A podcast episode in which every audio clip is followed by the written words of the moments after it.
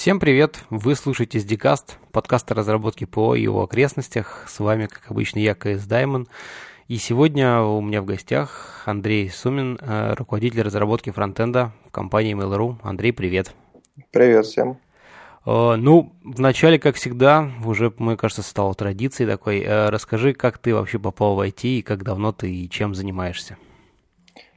Ну, на это повлияло две причины, причем довольно так сказать, в детстве, может быть, даже в глубоком. Может быть, кто-нибудь помнит, были такие приставки, состоящие из двух джойстиков с э, кругляшами на, на концах, которые подсоединялись еще к ламповым телевизорам. Телевизор-то у меня был с самого начала, я к нему был привыкший, так сказать, был интерьер нашей жизни. А вот когда появилась такая приставка, и вдруг для меня случился шок. У меня в руках есть какой-то джойстик, я им управляю, и от моих движений рук вдруг зависит, что появляется на экране. Да, там была такая игрушка вроде тенниса. Ну, так, довольно смешно на данный момент. Две палочки по краям. Бегали, отбивали шарик. Но на меня это произвело неизгладимое впечатление, что вот от моих действий вдруг зависит что-то на вот этом вот кинескопе, который всегда показывал только то, что он считает нужным. Угу. А, второе, э, в школе у меня был одногруппник, с которым мы э, тогда было модно, не знаю, может сейчас у школьников модно, изобретаешь какой-то свой э, шифр, язык, да, который, как мы думаем, никто не разгадает. И на нем обменивались письмами, сообщениями. Посылали их по почте, это было жутко долго, и меня это бесило. И меня всегда волновал вопрос, а как же сделать так, чтобы пользователи, я уже сейчас говорю пользователи, чтобы тогда люди, ну, которые да. находятся далеко друг от друга, могли, так сказать, много, мгновенно сообщить друг другу а, какие, ну, какие-то вещи. И естественно, что после двух этих ярких, так сказать, эпизодов в моей жизни, а, первые же заработанные свои деньги я без всякого сожаления отнес и купил модель не помню, сколько там К тогда было, но он там очень здорово пищал, мне это очень нравилось, и когда это все завелось, это, это сейчас все просто, ты купил телефон и ввел э, самый пароль от Wi-Fi. А тогда там это провайдеры, какие-то куча настроек. Ну, слушай, там по, по России онлайн, которая бесплатно с двух ночи до, до 6 утра. Это... Да, и, в общем, да, с тех пор у меня начались э, бессонные ночи, чатики, HTML, CSS, JavaScript, и все понеслось-поехало. Вот. Не знаю еще, интересно или нет, и важный момент, я в университет поступил не на программирование, а на радиоэлектронику. А, вроде как в программировании мне это не помогло, но это очень дало такой интересный эффект. А, я теперь знаю полный стек, а, ну, то есть я знаю, такое PN-переходы, что такое электроника и каким, собственно, физическим образом нажатие клавиши превращается в букву на экране. Вот, не то, чтобы это помогает в программировании, но так мне, мне от этого приятно, что полный стек, так сказать, у меня в голове. И, а программированию научился, ну, как, как если что-то нравится, ты научишься этому и хочешь, не хочешь. Ну хорошо, а вот, э, кстати говоря, программирование, да, конечно, многие сейчас говорят, считают себя там программистами, но все-таки там базовые знания какие-то. Вот тут, мне кажется, вопрос э, такой, знаешь, эм, самодисциплины, чтобы, так сказать, не сразу начать там бежать в Google и искать какие-то готовые примеры, а все-таки потратить время на какие-то базовые знания.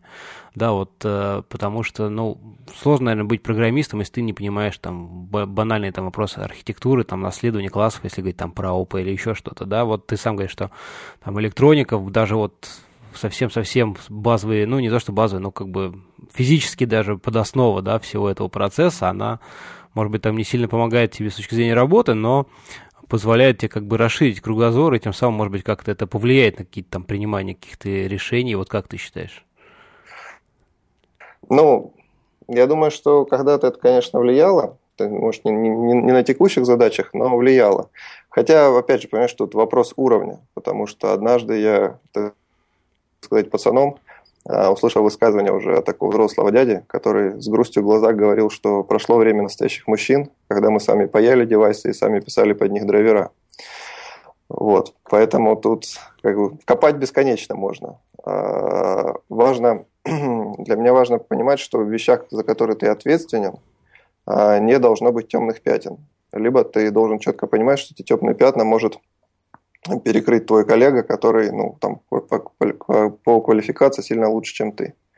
Поэтому, если ты используешь какой-то фреймворк, будь добр, как бы прочитай исходники.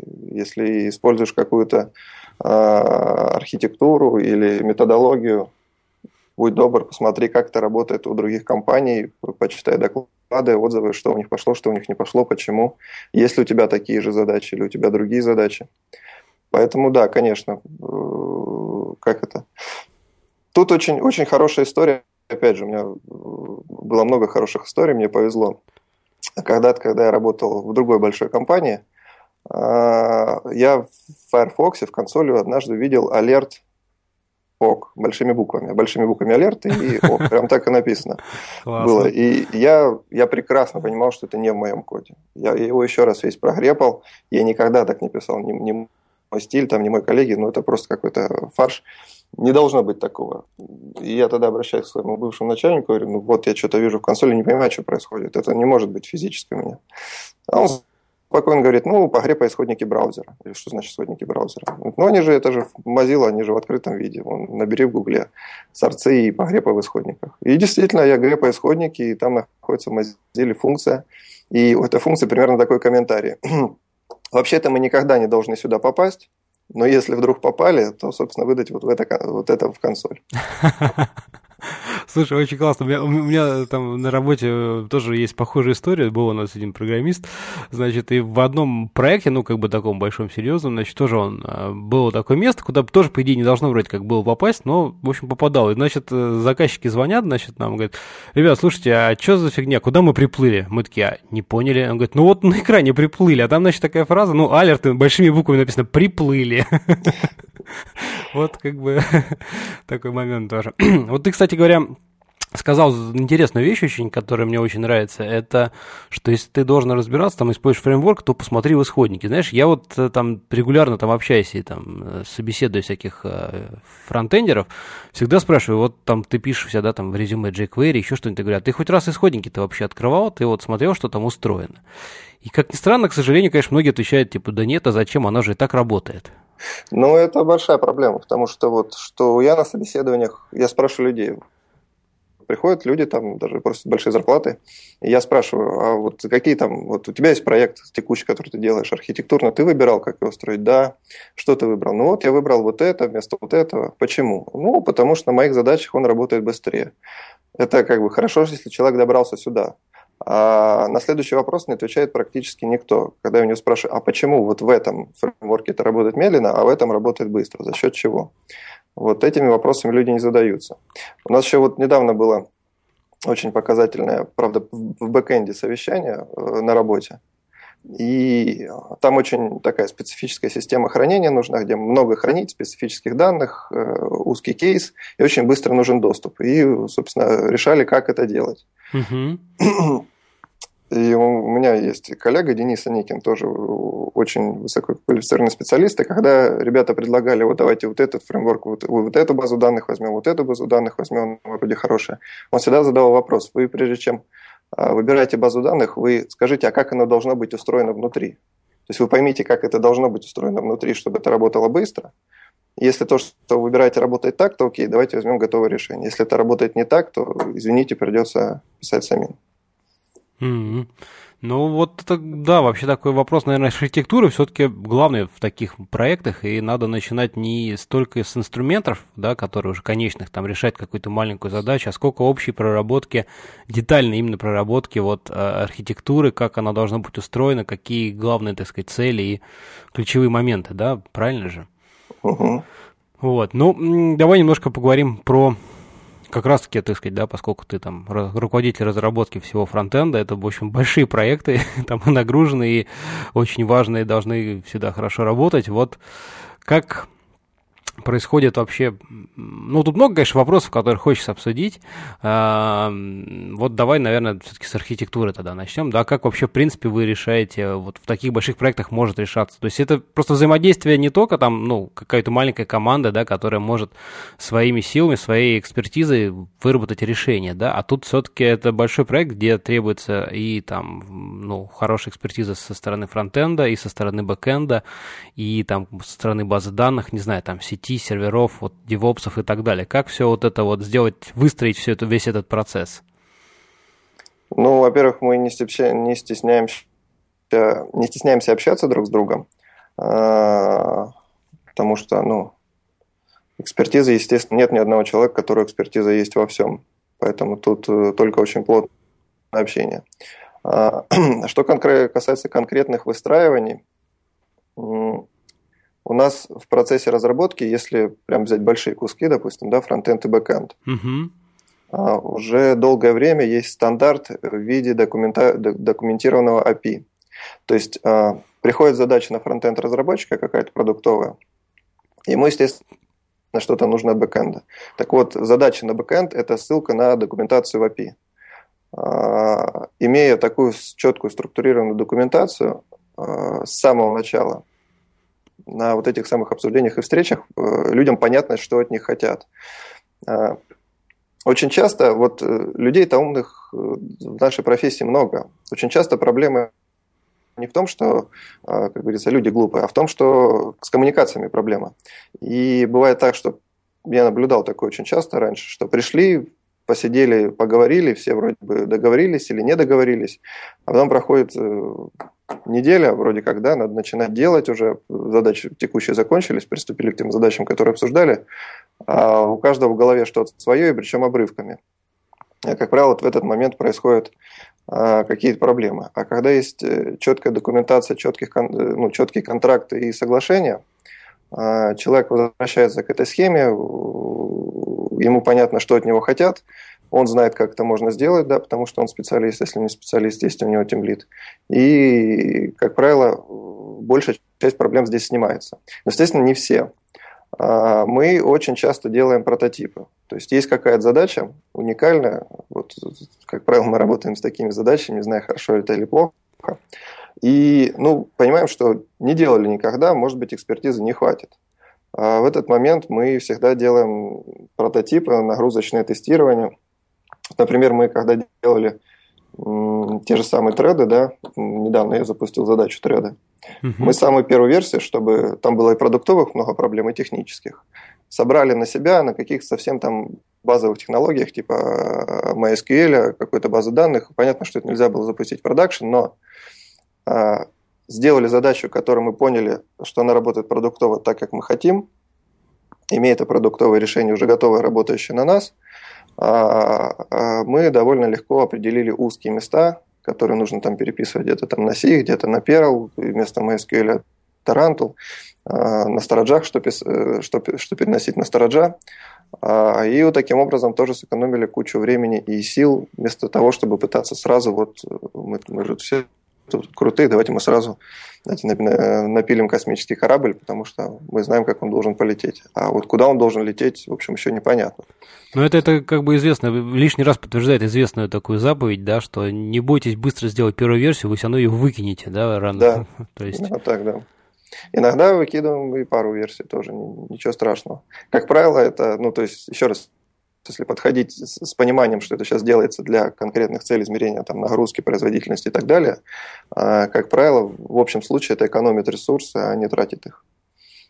Ну да, да, да, важно, важно быстро увидеть и понять вообще, как бы нужно, не нужно, подходит, не подходит, и какие места уже там, э, так сказать, допиливанием и причесыванием, ну или даже, да, даже переписыванием, уже как минимум ты понимаешь э, контекст и конкретные цели, которые тебе нужны, а не такое призрачно размытое что-то, да? Конечно, да.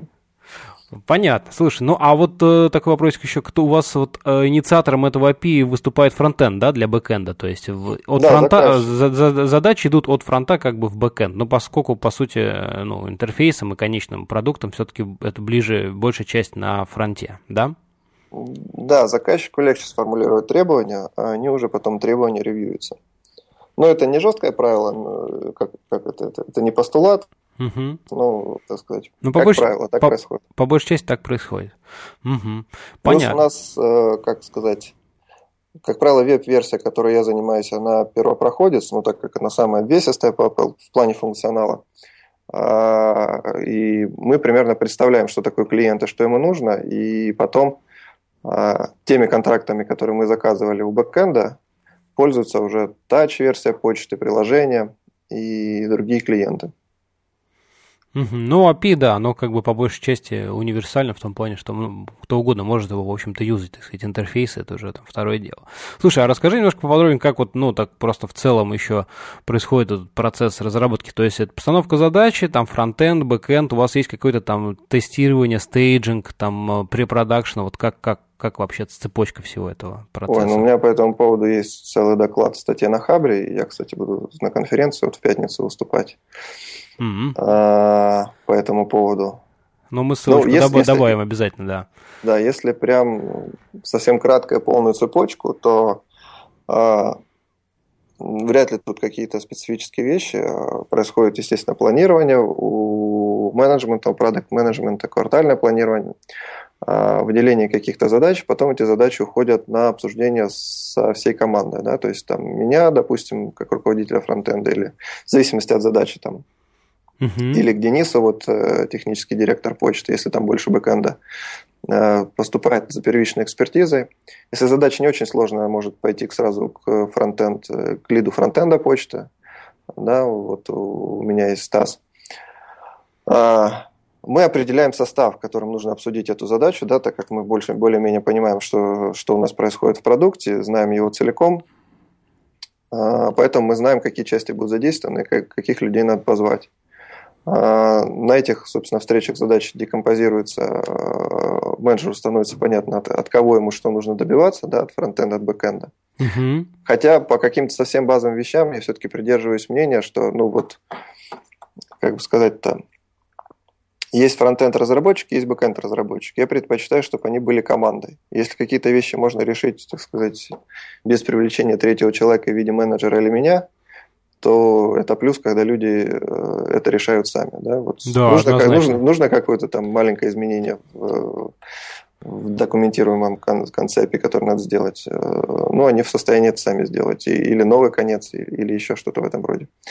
Вот. Дальше задача. Да? Давай уже предположим, что она декомпозирована, какая часть попадает разработчику.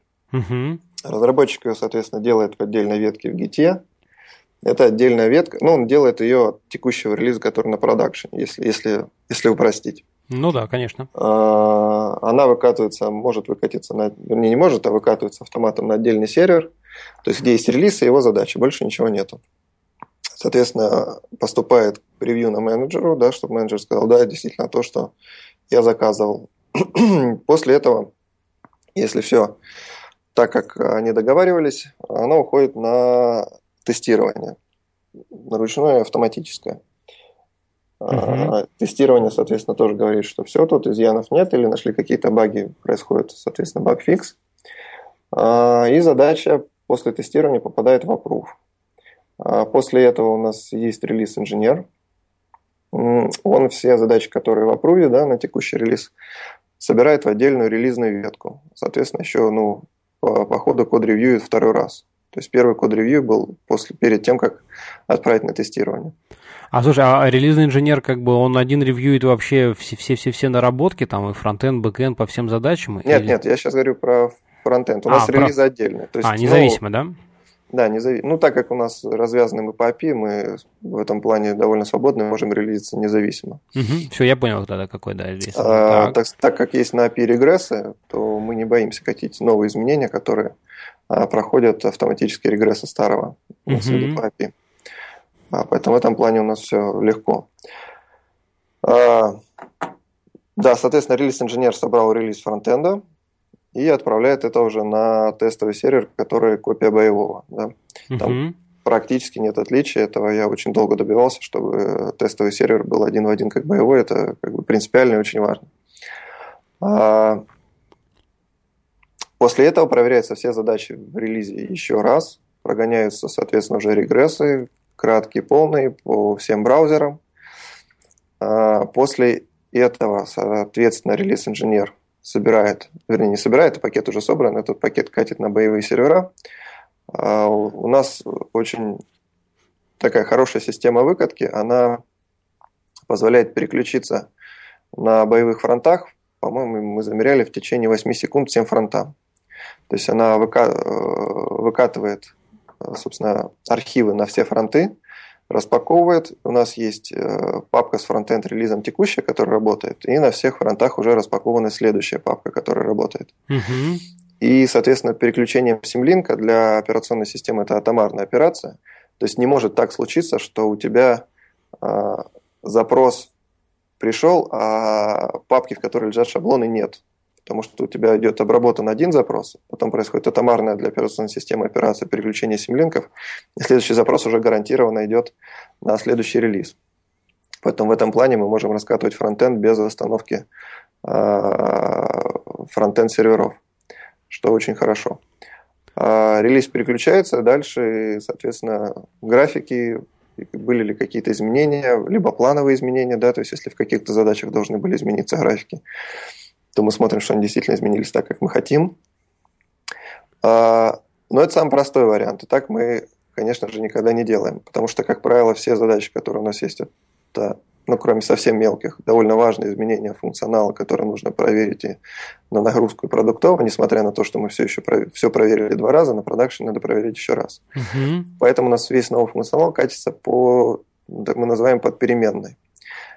То есть у нас выкачан релиз, но работает он по-старому. Релиз новый, но работает он по-старому. И, соответственно, допустим, на себя или на корпоративных пользователей мы можем включить новый функционал и есть возможность все проверить, потестировать, э, что все хорошо, что всем все нравится, как продуктово, так и технически нет багов. Выкатить это, соответственно, там на часть пользователей, на бета-тестирование, э, на половину и на всех. Это уже делается без релизов, изменением конфига. Mm-hmm. Поэтому в этом плане mm-hmm. у нас довольно развесистый, э, так сказать, процесс, который позволяет без проблем выкатывать вот задачи любой сложности, в том числе и редизайн, про который как раз буду рассказывать в пятницу в Екатеринбурге. Рассказывал на форуме технологий у нас. Угу, хорошо. Слушай, а вот еще такой вопросик. А, всякие кэши браузера, вот проблема там устаревания кэшей, вот это все. Если ты выкатываешь релиз, как вы это контролируете? Не, ну это же сборщик решает автоматически. Ну просто, просто, если так, это у вас как бы там изменение URL просто каждый ну, конечно, раз новое, да? да? Угу. Понятно. А, слушай, а вот вопрос тестирования, да, ты говоришь, так сказать, э, там ручное, функциональное, регрессионное, у вас тоже там как бы группа тестировщиков, которая там руками все это прокликивает. Ну, в конечном итоге, то есть я понимаю, что там наверняка есть автоматизированные там автоматические тесты, но именно вот с точки зрения, там, не знаю, какого-то визуального оформления еще чего-то. Ну, конечно, есть полный набор и автоматическое, и ручное, и это как бы они решают разные задачи поэтому прогоняются оба. Угу. Понятно. Слушай, ну давайте теперь подойдем к вопросу, как все это дело промониторить, потому что одно дело, так сказать, там собрать 25 раз э, проверить, убедиться, что оно работает, выкатить, но э, в дальнейшем-то тоже это надо, значит, поддерживать, наблюдать, вдруг что-то там где-то случилось неожиданно, либо какие-то там поменялись, там, не знаю, метрики ключевые, еще что-то. Да, у нас, э, слава богу, есть очень хороший э, написанный система приема, скажем так, данных. То есть это довольно большая группа серверов, там на хардкорном глубокоуровневом, не знаю, как это назвать, так сказать, с какими методами C, а, написана штука, которая может принимать очень много запросов. Она это все складывает, э, соответственно, в RRD, и из RRD мы можем это получать в виде JSON или в виде графиков, как, как, как нам удобно. Uh-huh. Вот, соответственно, если у нас выкатывается новый функционал, то, как правило, все действия пользователя э, сопровождаются пикселями. Ну, пиксели могут, естественно, группироваться, отправляться группами, да, то есть, чтобы за один запрос отправить сразу несколько метрик. Э, и мы по выкатке фичи, говоря, имеем полную картину того, что происходит на продакшене. Это довольно стандартные такие вещи, которые, э, ну, которые, мне кажется, надо делать везде. А, плюс еще у нас есть такие хорошие вещи, как, естественно, единая библиотека по работе с API. И то, что это место одно, как оно и должно быть одно, оно позволяет делать такие вещи, как автоматическое логирование API-шных а, запросов-ответов а, без участия разработчика. То есть, когда мы, допустим, выкатываем новый функционал, и там задействованы новые API-шные концы, ну, они автоматически это, начинают да, логироваться. Автоматически появляются в мониторинге, логироваться, причем у нас API сделана в виде конвертов, то есть у нас HTTP используется на уровне транспорта, а внутри JSON-конверты, у которых есть тоже свои статусы. Ну, то есть, грубо говоря, у нас может быть на уровне транспорта все хорошо, да, то есть транспорт работал как есть, HTTP ответил 200. Ну, да. Но на уровне функционала могут быть какие-то проблемы, и, соответственно, в конверте будет другой код. Там, допустим, ошибка доступа, да. Угу. Соответственно, эти графики попадают тоже разного уровня мониторинга. У нас есть отдельно, что по этим опишным концам на уровне транспорта такие-то статусы, на уровне приложения такие статусы. Они тоже появляются автоматом. И э, сейчас, сейчас у нас, по-моему, последний раз смотрели графиков около э, 20 тысяч. Вот, мы сейчас активно работаем над системой ну, у нас есть в каком-то виде, ну, скажем так, над улучшением системы автоматического э, распознавания того, что у нас что-то не так.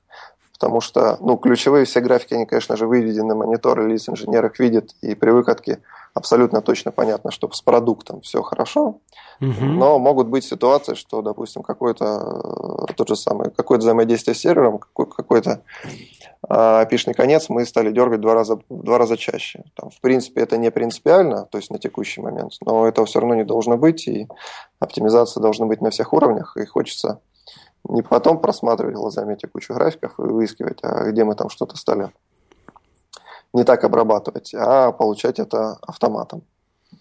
Ну, это уже такая система больше такая, что называется, там бизнес-интеллигенс, да, которая именно экспертная, которая может э, на основе, так сказать, там имеющихся фактов как-то их сопоставить, да, и э, понять, что, что что-то не так.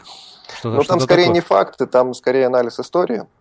Э, так сказать, по тому... Ну, поведенческий такой анализ, да, то есть вот как бы да. слепки каких-то за период там поведения каких-то сервисов работы и вот изменения, а, ну, дифы там изменения, да, по, к текущему состоянию, как-то так. Да, ну, как понимаешь, там все хитрее, потому что как минимум половина наших графиков, то есть у графиков, если, если это график чего-то, то там есть две величины, имеется в виду технический график, это количество и значение. Да, ну, допустим, э, количество отрисовок списка, списка писем и время отрисовки списка писем. Да? Угу. Вот. Если со второй величиной все понятно, да, она должна быть линейная, не выше какой-то заданной нами границы, то с первой, как правило, сложности, потому что это некая синусоида, зависимость, зависит от посещаемости, а, так сказать, проекта. А, вот. И вот с этой вот синусоидой мы как раз сейчас думаем, что делать, потому что а, какие-то вычисления дикие э, математически требуют много процессора, а если их не делать, то непонятно, где ставить верхнюю и нижнюю границу. Вот. Но если у нас получится, у нас есть несколько прям красивых идей, которые мы хотим реализовать, если получится, то, надеюсь, расскажу как-нибудь тоже где-нибудь на каком-нибудь мероприятии. Ну да, хорошо, будем, будем обязательно ждать. А, ну, по, по, по, слушай, а вот в общем-то говорю, порядка 20 тысяч метрик, да, у вас, так сказать, вы собираете. То есть это же какие-то клиентские, ну, в смысле, пользовательские действия, там, не знаю, куда он там кликает чаще, еще что-то. Нет, вот. ну, конечно. Вот опять же, я на этом самом на собеседованиях тоже часто люблю задавать вопрос, а, ребята, а как вы понимаете, что вот вы собрали, закрыли задачу, очень, очень многие отвечают, что, когда я у них спрашиваю, задаю вопрос просто, когда ты считаешь, что ты сдал задачу?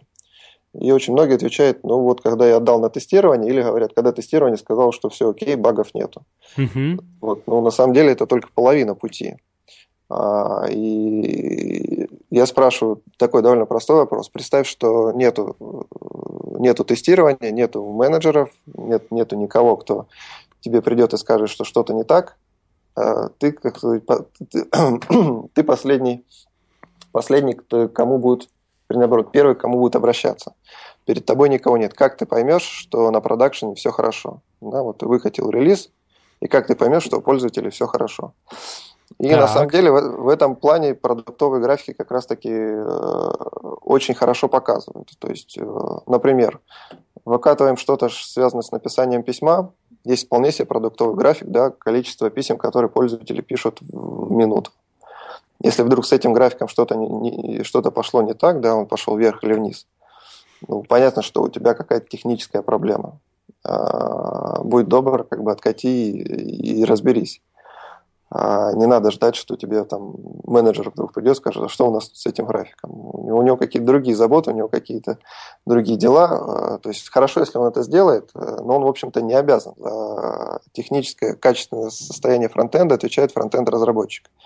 В том числе, если ему для этого нужны продуктовые графики, а ему нужны для этого продуктовые графики. Uh-huh. Он их должен сделать, так сказать, или получить, и за ними следить, и понимать, что выкатка, которую он сделал, изменила продукт в худшую сторону. Этого не должно быть.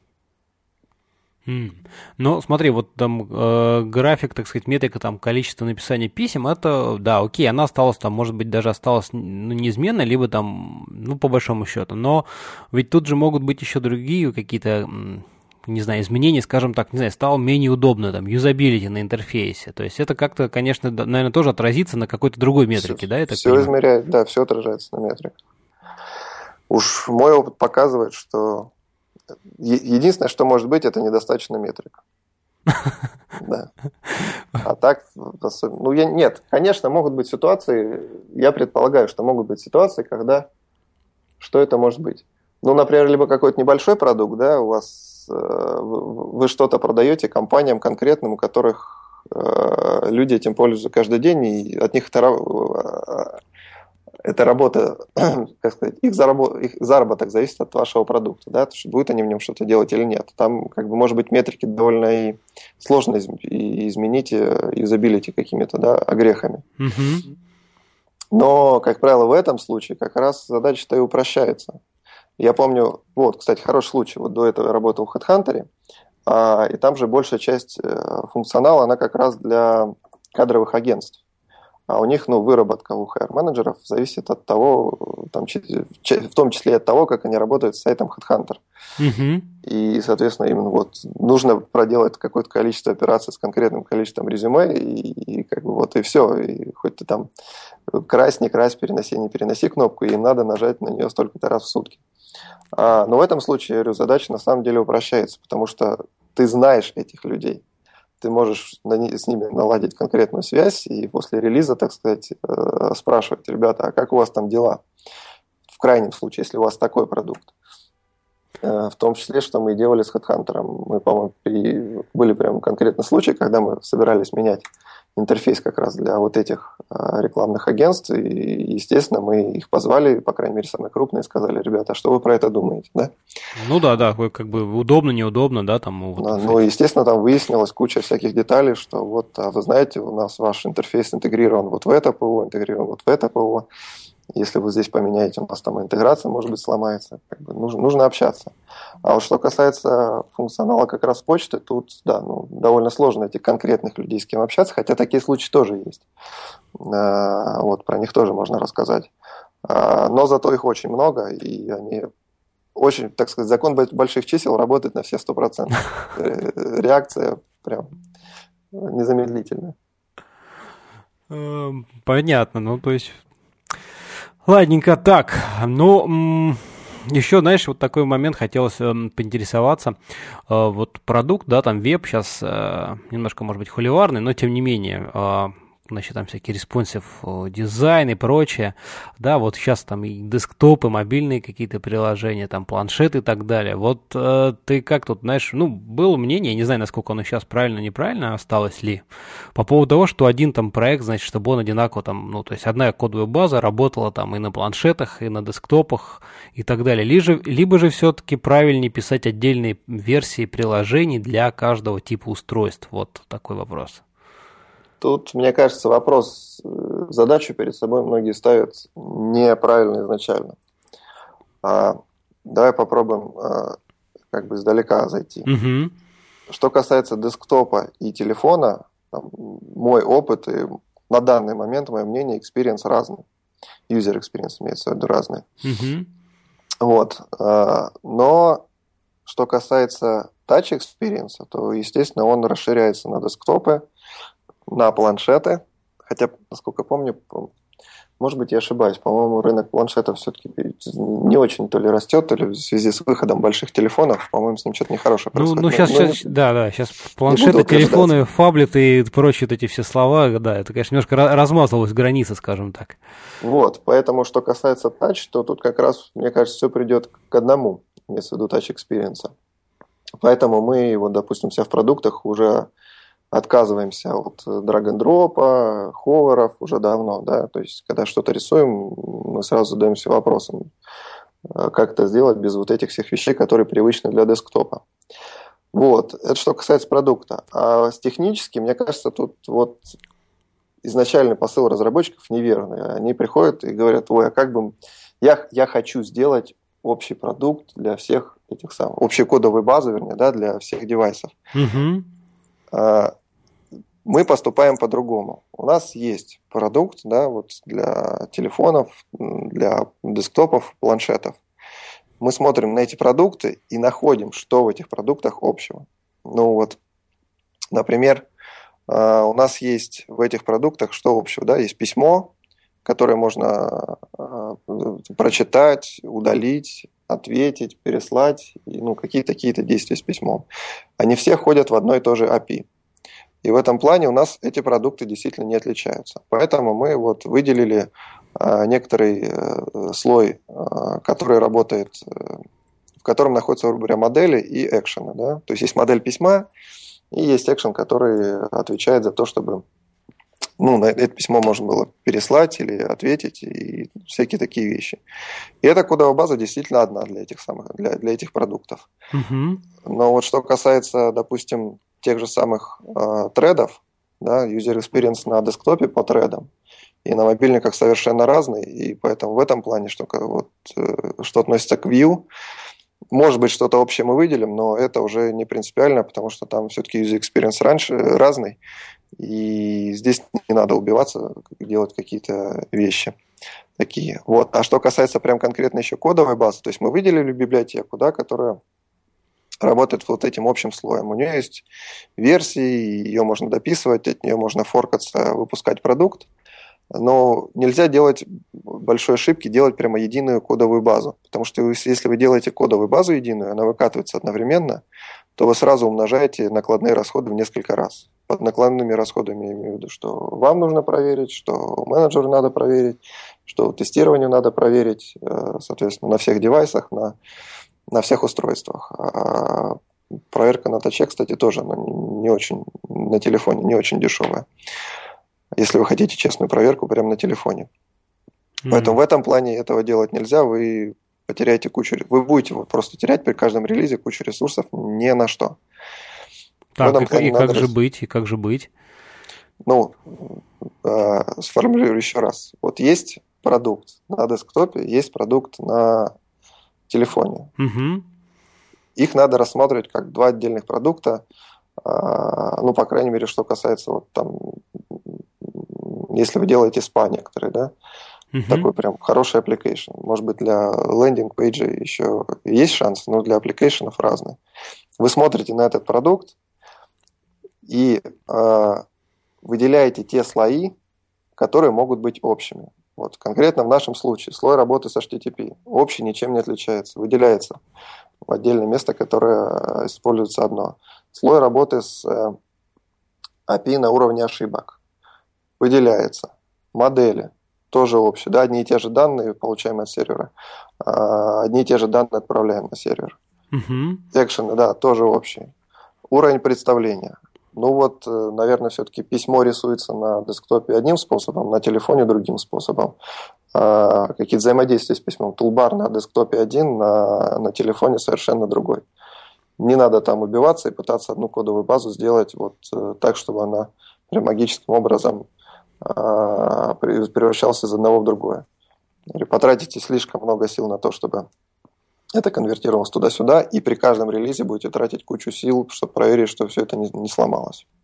Ну да, да. Слушай, а вот эти общие моменты, соответственно, вы их выносите как там сабмодуль, еще куда-то, и дальше просто да. подключаете в каждый проект уже. И даже если вы где-то, так сказать, обновили, то в, там, в другом проекте может быть все еще использоваться там предыдущая версия, которая, да, не, не, не требует там тестирования мгновенного, вот как бы лишних, лишних трудозатрат, скажем так. Да. Угу. Ну, да, хороший, хороший, все. Ну, в общем, как, как всегда, ну, этот самый стандартный вопрос. Если что-то делаете, задавайтесь вопросом «Зачем?». Что это вам даст? Ну, да, да. Так, хорошо. Ну, основные вроде бы вопросы осветили, да, да, наверное, будем потихонечку закругляться. Вот скажи еще, что вообще ты, так сказать, посоветуешь? Ты довольно-таки много общаешься там и на собеседуешь всяких JavaScript и фронтендеров, да? А вот общий какой-то позыв так сказать, о наболевшем, что ты пожелаешь и посоветуешь вот, молодым там ребятам как бы почитать, изучить и вообще, что они делают не так? Да, вот на самом деле не так. Если что-то делают не так, то это одна простая вещь. А, перестают интересоваться. Вот, вот этого не надо делать. А, если у вас что-то происходит вокруг, да, вот выкатывается продукт каким-то образом, вашим тимлидом, админами, бэкэнд-разработчиками. Не поленитесь, узнайте, как, как это докатывается на серверов, на сервера, как это можно улучшить и как это влияет конкретно на вас. А, используйте фреймворк. Если у него есть какие-то плюсы, узнайте, за счет чего он этих плюсов добился, почему этих плюсов нет у конкурентов.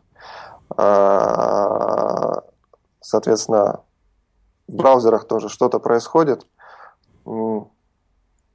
Очень часто бывают такие вещи, когда делаете что-то в браузере, а, как, как бы это объяснить? У меня была очень, э, очень тоже хорошая история показательная с, э, по-моему, событием on before unload. Вот оно было во всех браузерах, а в Opera его не было.